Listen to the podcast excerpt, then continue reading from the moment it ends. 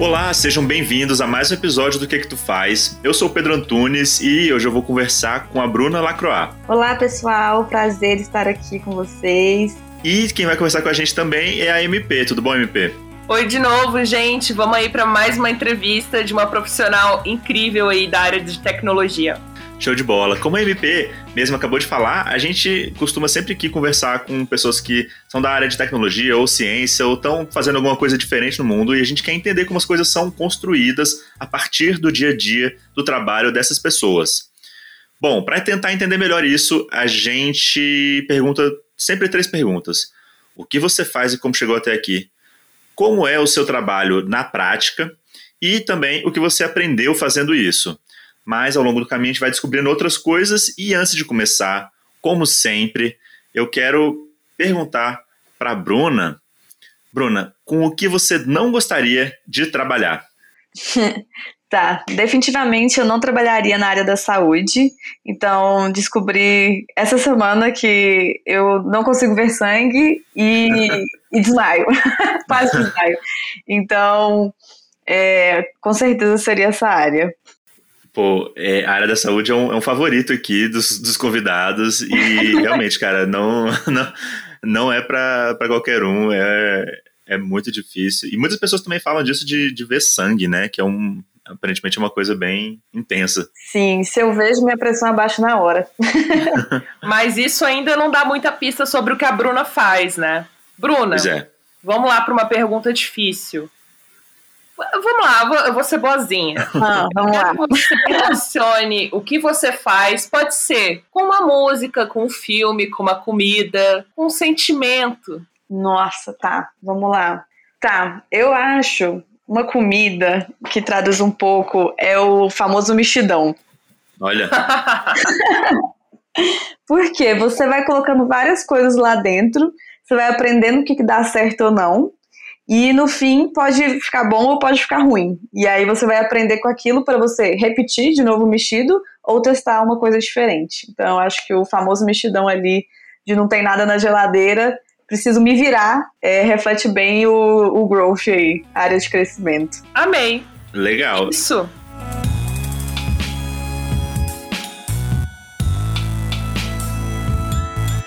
A Bruna é growth hacker. Pois é, é, assim, pela descrição da comida, eu acho que é uma coisa que você muitas vezes não tem tantos insumos. Tô chutando uhum. aqui, mas claro. tem poucos recursos, tem que se virar e experimentar, porque você falou, você vai ver se fica bom, se fica ruim, se você vai repetir, se não vai repetir. Exatamente. Então... Exatamente isso. Eu acho que o growth ele se resume muito em uma palavra que é aprendizado. Então, a gente vai entender quais são os problemas, a gente vai priorizar quais são os principais a gente vai criar hipótese do que, que a gente pode fazer para melhorar. E, gente, grande maioria, que falaria aí, 98% dos testes que a gente faz dá errado. Então, é o famoso mexido que você coloca as coisas e não, não fica bom no final. E aí, aquele um ou outro que fica bom, a gente tem que entender como que a gente escala, né? Então, por isso que eu falei, ficou legal, vamos tentar repetir isso. Então, eu acho que resumindo, growth é aprender e aprender rápido. E aí eu acho que também se fala muito em errar rápido, né? E como você chegou até o Growth Hack? Tá, vamos lá. Eu formei em administração na UNB. É, e aí eu trabalhei na empresa júnior, e aí eu trabalhei mais na área de marketing. É, depois que eu formei, acabei indo para o Twitter, onde eu tive mais contato com marketing digital. E por um acaso, caí numa startup onde eu já conhecia os meninos, os founders, que também trabalhavam na UNB e eram de empresa júnior. E eles falaram: a gente está precisando de um growth hacker. E eu não tinha ideia do que era na época. e aí eu fui pesquisar no Google o que um growth hacker faz. E os meninos me deram um voto de confiança aí, então eu entrei para entender o que, que era é, e colocar na prática, aprender na prática. Então foi assim que eu caí dentro da Ribbon e dentro dessa área que é maravilhosa aí. Que legal. Parênteses. Quando a Bruna falou que ela foi pro Twitter, ela não foi pro Twitter twittar, ela não abriu o Twitter. é, e fez vários tweets. Ela foi trabalhar na empresa Twitter Limitada. É, e ela é growth hacker num aplicativo que eu adoro, que chama Ribbon App é, R-I-B-O-N. que tem uma causa super legal por trás, depois pesquisem, talvez a Bruna possa até falar mais um pouquinho pra gente. É, mas então só esse parênteses. Ótimo. É, no, dentro do Twitter eu trabalhava com mídia, então todos os anúncios que quem usa o Twitter aí, né? Todos os anúncios do governo Temer, foi bem nessa época, eu estava ali controlando. então eu estava por trás da performance dele. E hoje eu estou na Ribbon, então, como a MP falou, é, a Ribbon é uma plataforma de doação onde a gente conecta grandes e pequenos doadores. E com isso a gente permite com que as pessoas doem gratuitamente. Então, o objetivo é que a gente aumente a cultura de doação no nosso país. Então, empresas, fundações, filantropos colocam dinheiro ali dentro da nossa plataforma. A gente distribui esse dinheiro de forma gamificada, digital, e as pessoas podem doar essas moedinhas para as causas que estão lá dentro. Então, como eu já falei, todo o objetivo da nossa plataforma é aumentar a cultura de doação mesmo, primeiramente no país e depois expandir mundialmente. Pô, que demais. E, Bruna, como é que é, então, assim, entrando agora na prática, né? Como é que funciona é, o Growth Hack? Você chega no. acordou, chegou no trabalho, o que você vai fazer? Tá, até antes de falar um pouco do meu dia a dia, assim, eu acho que é interessante trazer que o growth, eu pelo menos eu vejo ele como dois caminhos, assim, inicialmente. É, um que pode ser um caminho inicial, que é eu entro para validar modelo de negócio, então o negócio ainda não está validado, eu não sei se tem mercado, eu não sei se o usuário quer aquilo, então eu posso ir para esse caminho do growth, que é muito mais de descoberta, ou eu posso entrar num negócio onde o modelo já está todo validado, eu já entendi qual canal que eu consigo trazer mais usuários para minha empresa, e aí eu vou tracionar esse canal, que é ser, ou seja, eu vou fazer o negócio ficar gigante, né? Então, acho que tem esses dois caminhos. Hoje na Ribbon, é, a gente está no primeiro, então a gente está validando o modelo de negócio. É, então, o que eu faço no meu dia a dia, assim, é, eu chego, eu sempre entendo, Aí, assim, eu faço um pouquinho de tudo, né? E aí, onde está precisando, eu vou. Então, eu já trabalhei muito perto do usuário. Hoje a gente está com hipóteses de integrar o nosso produto com o mercado B2B, ou seja, vender para empresas. Então, agora eu estou mais voltada para trabalhar com empresas. E hoje, basicamente, meu trabalho é: eu entendo qual que é a dor daquelas empresas, como é que a gente pode oferecer melhor nosso produto e vender para elas. Então, assim, eu vou desde produto a venda, marketing, é um mix de tudo mesmo. É entender qual é a necessidade daquele mercado, fazer vários testes. Então, eu acompanho muitos testes. Ah, a gente está testando é, se, esse, se essa frase é, a gente tem mais gente entra no nosso aplicativo do que outra frase. Então, é isso. Eu testo um monte de coisa, sempre acompanhando, e o principal é estar tá aprendendo com esses testes. Então, tipo, ah, o que, que a gente aprendeu aqui? Como eu falei, 90 e tantos por cento vão dar errado. Então, o grande tesouro do growth mesmo é o que, que a gente aprende para não repetir, né? E se deu certo, o que, que a gente vai fazer para escalar. Interessante. Falando sobre isso de aprender para não repetir uhum. e pensando no, no que você falou de tipo de experimentar e que 90% dos experimentos é, eles falham, mas assim, Sim. pensando da perspectiva científica, nenhum experimento falha, né? Você descobriu que alguma coisa não funciona. Isso, exatamente. Não é o que você não queria, mas assim, você já é um caminho. Exatamente isso. É, a gente fala falhar, né? Porque a gente, a gente sempre, quando a gente começa com o experimento, a gente tem uma hipótese. Então, ah, se eu mudar isso, eu espero que tal métrica suba em tanto. Ou tal métrica desça, né? Em tanto. E aí, se eu não alcancei aquilo, a gente, é, entre aspas, falhou. Mas é igual eu falei, a gente aprende, né? Sim, sim, total. E como você investiga, então, como você investiga as necessidades do cliente, pode ser de uma empresa, de usuário, eu imagino que você levanta hipóteses, né? Isso. E essas hipóteses, elas surgem de onde? Elas surgem de observação, de, de do quê? De onde surgem as hipóteses? Ótimo. Aí eu acho que é grande parte do growth de qualquer negócio, que é você estar tá sempre escutando o seu usuário, né? Então, meu trabalho é sempre estar em contato com entender as dores do meu usuário, o que, que eles estão querendo. E tanto pode ser o usuário pessoa, que utiliza ali doa de graça, ou empresas, ou, doaço, ou ONGs, né, fundações.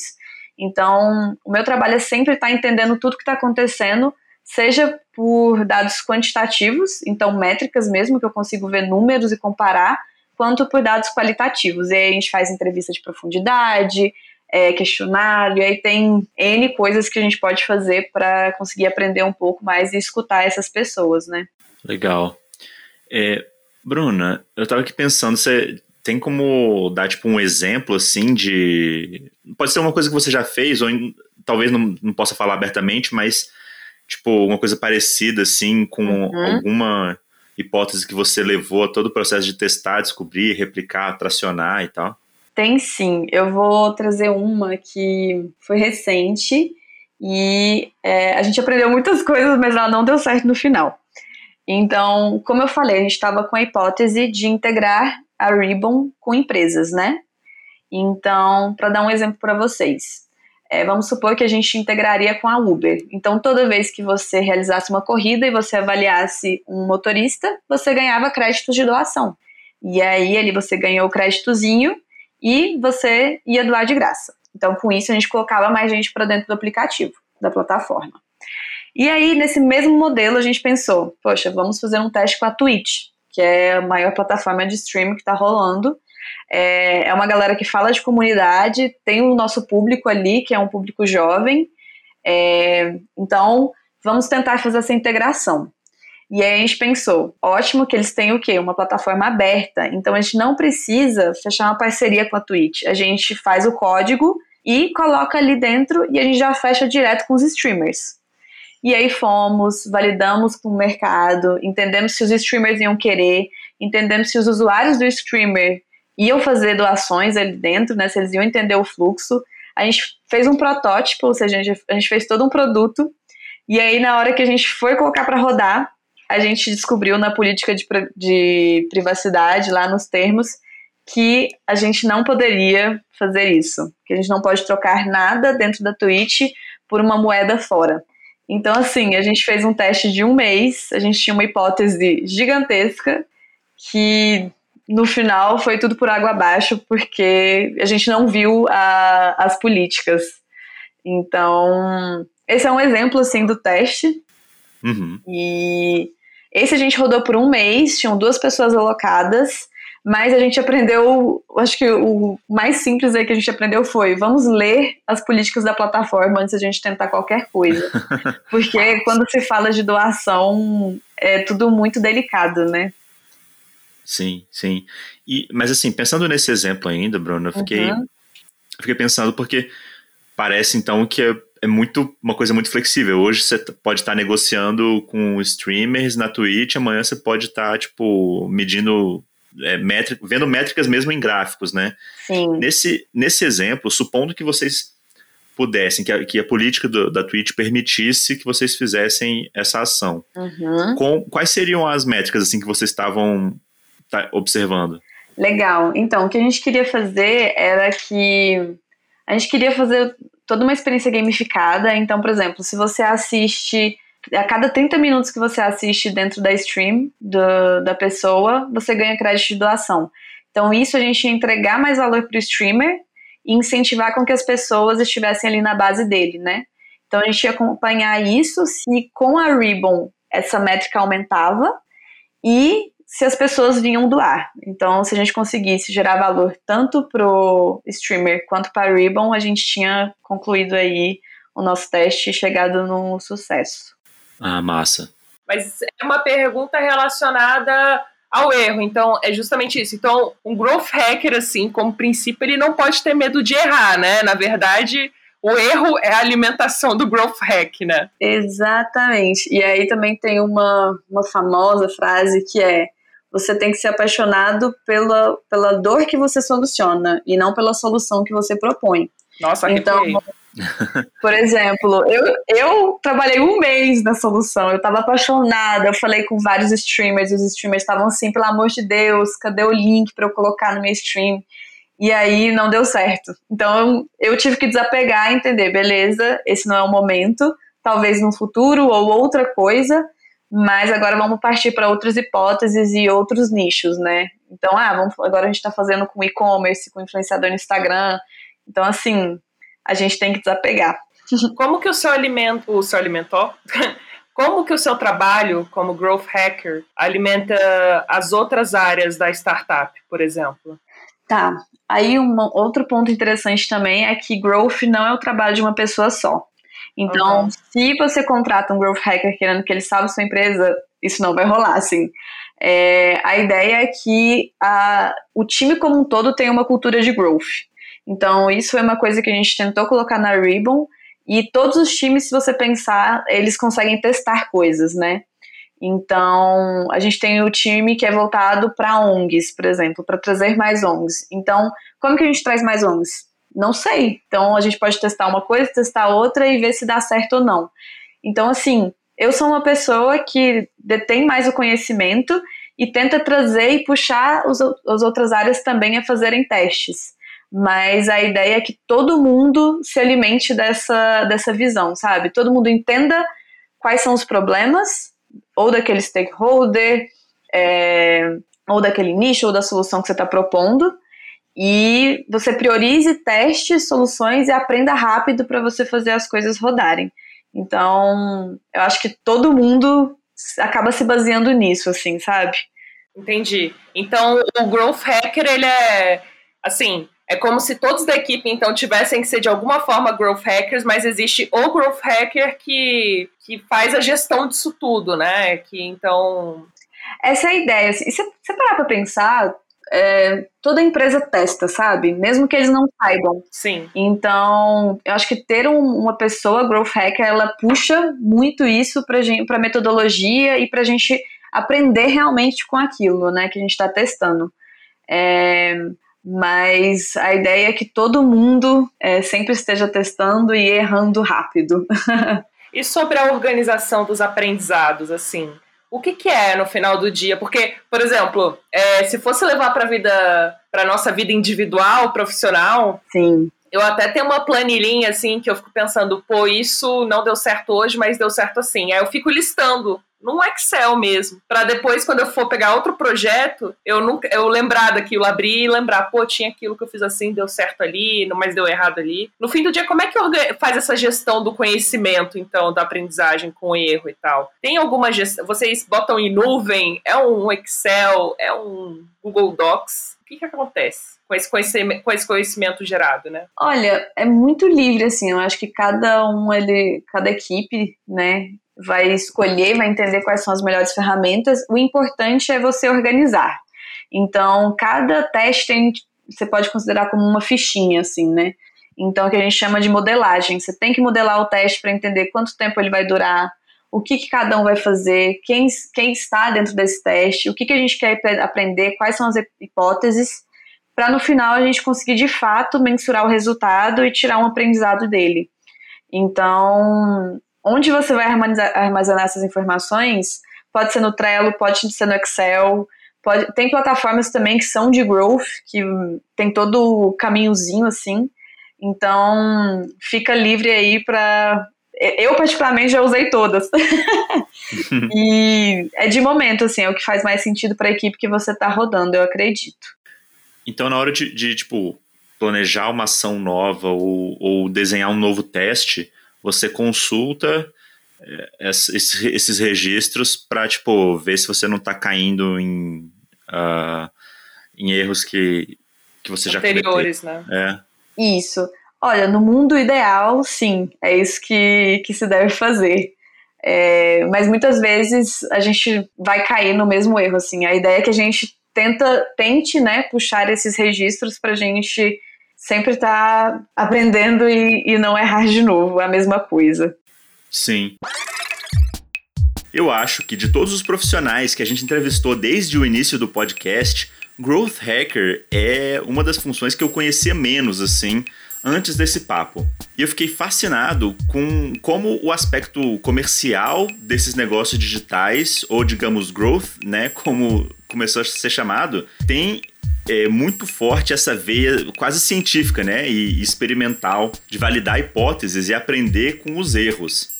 Outra coisa que eu não conhecia é o funil pirata. Já ouviu essa expressão? É, daqui a pouco a Bruna vai explicar o que, que é isso, por que, que chama funil pirata.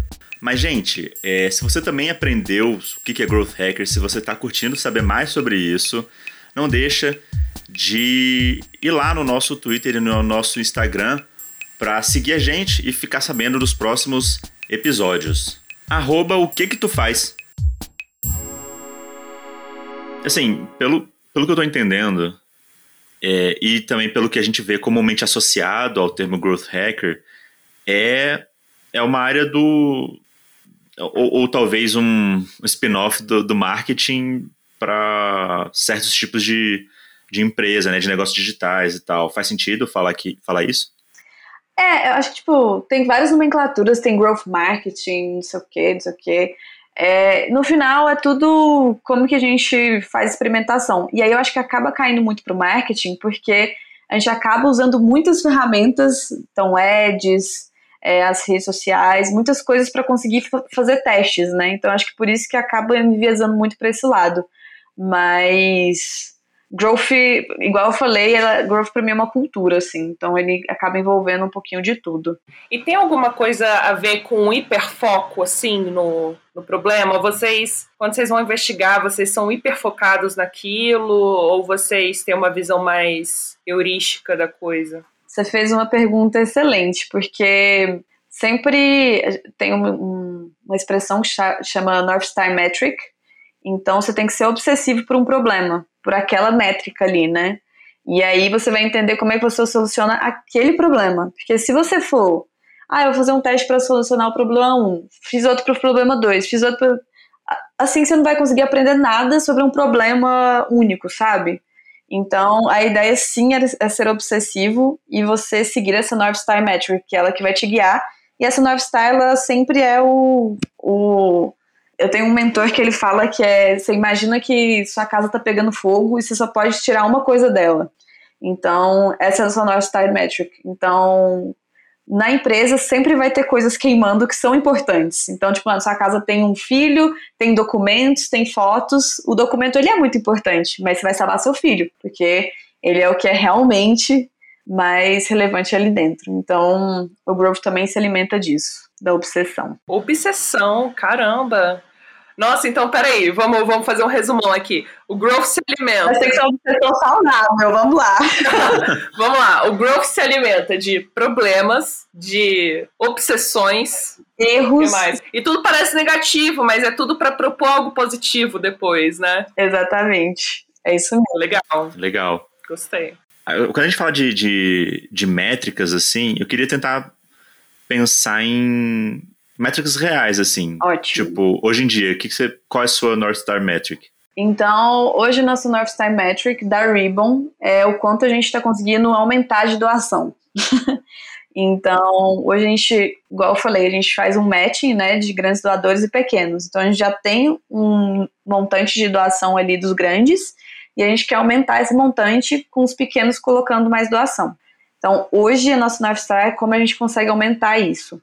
E aí a gente vai quebrando em escadinha, né, métricas de como que a gente chega nisso. Então, quanto mais usuários eu tiver, é, melhor é assim, né? Então, tem duas métricas muito famosas que a gente sempre acompanha, que é o CAC, que é o custo de aquisição é, do consumidor. Então, quanto custa para eu trazer um usuário para o meu negócio? E o LTV, que é o Lifetime Value. Então, quanto aquele usuário ele me dá de dinheiro é, no tempo todo que ele passa comigo. Então, o, o CAC ele nunca pode ser maior do que o LTV, porque senão eu estou gastando mais para ter aquele usuário do que ele me retorna de dinheiro, né? Sim. Então, essas são métricas que a gente acompanha bastante. E, mas assim, eu queria entender melhor esse, esse CAC, né? Porque, tipo, custo de aquisição do cliente. É, mas que, onde, para onde vai esse custo? Onde que você gasta para você não precisa falar seu, da sua realidade atual, mas assim, onde normal, normalmente. Não, não. Então, depende muito da estratégia, né? Então, se você trabalha com uma estratégia de ads para trazer mais gente, o seu custo vai ser o quanto você gastou para trazer X pessoas, né? Um dividido pelo outro. Então, quanto cada pessoa ali custou para você. Hoje, a gente está numa estratégia, igual eu falei, de integração. Então, a gente fecha com uma empresa e a gente quer que aquela base daquela empresa é, venha se tornar a nossa, né? Então, para a gente, o, o CAC hoje é o custo da nossa equipe, das ferramentas que a gente utiliza para conseguir fechar essas empresas. Ah, legal. Então, assim, sempre depende da estratégia que você está tocando, né? E aí você vai entender os custos que envolvem aquela estratégia e dividir por um montante de pessoas que você trouxe. É, você falou que você antes não trabalhava como growth hacker, que foi uma oportunidade que, que, os, que os fundadores da Ribbon te deram para se aperfeiçoar e tal. E nessa jornada, num, num, novo caminho, numa nova vertente do, do marketing, né, da gestão, o que, que você aprendeu assim para sua vida até pessoal? O que, que você levou para sua vida pessoal? Ai, eu acho que a questão do erro, né? Que errar é muito legal, na verdade. Que errar é onde leva a gente para os melhores caminhos e onde a gente aprende, assim. Então, isso é uma coisa que eu, que eu tento bater constantemente no meu trabalho mesmo, porque imagina, você tá lá fazendo um monte de coisa e nada dá certo. Claro, você tá aprendendo um montão, mas é, é, levemente frustrante, né? Então, aprender a lidar com essa frustração, eu acho que ela traz muitos aprendizados para a vida. É, e uma coisa também, mas eu acho que até muito pessoal minha, assim, que eu era muito de planejar, sabe? E aí o, o dono da Ribbon sempre fala. É, feito é melhor do que bem, bem feito. Então, é melhor eu soltar alguma coisa muito mal feita essa semana, mas que eu consiga aprender com ela, do que eu deixá-la perfeita e soltar só daqui um mês, onde eu vou aprender, vou demorar um mês para aprender alguma coisa. Então, sempre colocar coisas na rua, assim, eu acho que é um aprendizado bem grande também. Nossa, muito legal. É, isso até me faz lembrar, dizem que os grandes procrastinadores, na verdade, são os mais perfeccionistas, né? Porque Sim. a gente fica se apegando aos detalhes, ao sair perfeito e tal e a gente acaba procrastinando e não botando para fora, né? Eu, como redator, entendo muito isso, assim, de pô, na, na busca pela frase perfeita, pela frase mais catch, assim, acaba que eu não solto frase nenhuma, porque eu fico é, apagando as palavras que eu não gosto e no final das contas não sai nada. É realmente melhor botar para fora e depois ir lapidando e aprendendo com isso, né? Faz muito sentido. Exatamente. E tem tudo a ver com o que você falou mais cedo, Bruna, de, do fail fast, né? Tipo. Sim. Você, você vai errar, você, você não vai acertar antes de errar muito, então vamos ver se, se esses erros acontecem logo para chegar no caminho certo. Ah, eu adorei. É tipo, R, mas erre logo. Erre logo para você acertar logo. Então Isso. fica errando, vai errando, mas erra rápido. Exatamente. Até a gente tem uma reunião semanal e aí uma vez por mês a gente comemora os maiores erros das pessoas do time. que legal, gente. E aí é muito bom, porque a ideia é que a gente incentive que as pessoas errem, que é só assim que a gente vai aprender, né? Tem, tem esse, esse lance de, de falhar rápido para você encontrar mais rápido o caminho certo, mas, mas é interessante também essa ideia do no blame culture, né? Tipo, você tem que ter mais medo de não fazer alguma coisa diferente do Sim. que de fazer e errar né? Com certeza. E aí uma coisa também é do tipo, não espere ter todos os recursos do mundo, isso não vai acontecer. Então, principalmente em startup, né? É, do tipo, eu entrei, eu era o marketing, eu era. Eu era um monte de coisa. Aí a startup foi crescendo, então eu comecei a conseguir fazer mais growth, mais meu papel. E, tipo assim, demorou muito para eu conseguir ter um desenvolvedor comigo no meu time. Então, eu não podia depender de código para soltar as coisas no ar. Eu precisava então fazer uma landing page. Aí eu acho que é aí que está o nome hack, né? Você entender qual é o caminho mais rápido e buscar alternativas e não ficar ali esperando todos os recursos e o mundo, o cenário perfeito. Os melhores atalhos, né? Ah, adorei. Essa, essa, essa papo tá saindo várias frases motivacionais aqui. não tenha medo de errar R rápido. Dá até para fazer aquele negócio que tá nas redes sociais, frases motivacionais do, pod, do episódio no podcast. Nossa, perfeito, é isso. Frases motivacionais do Growth Hacker. É. Várias.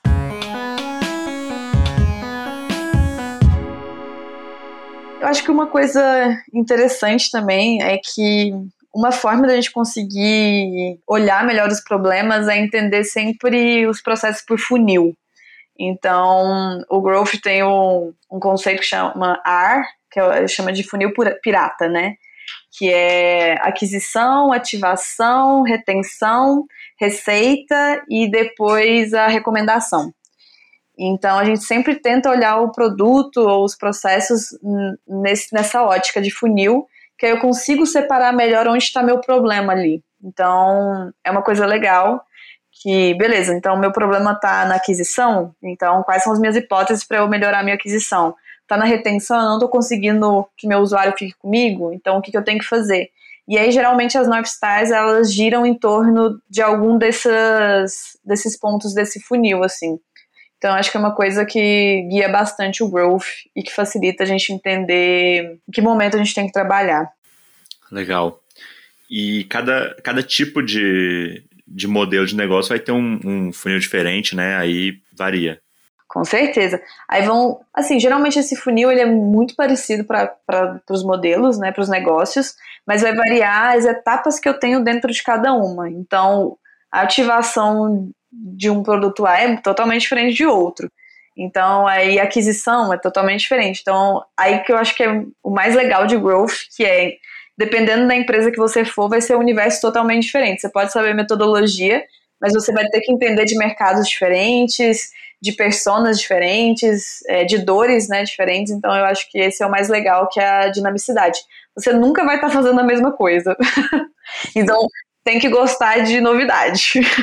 Eu achei muito legal, assim, eu estava conversando com a MP e meio sem saber o que, que é o, o growth hacking. Uhum. E uma coisa que me surpreendeu foi foi o caráter experimental mesmo. Tipo, eu, eu, imaginava que tinha a ver com growth, óbvio, né? e como você falou de achar atalhos e ter que se virar, mas essa coisa de tipo o foco na experimentação e nos aprendizados eu achei, achei genial, assim. Sim. E aí eu acho que quem quer seguir carreira de growth, assim, é gostar um pouquinho de tudo, ser muito curioso. Se, se você tem conhecimento em código, é muito bom, facilita muito a vida. Também conhecimento. É isso, é um pouquinho de tudo, né? Igual eu falei, conhecimento de design, de é, pesquisa de usuário.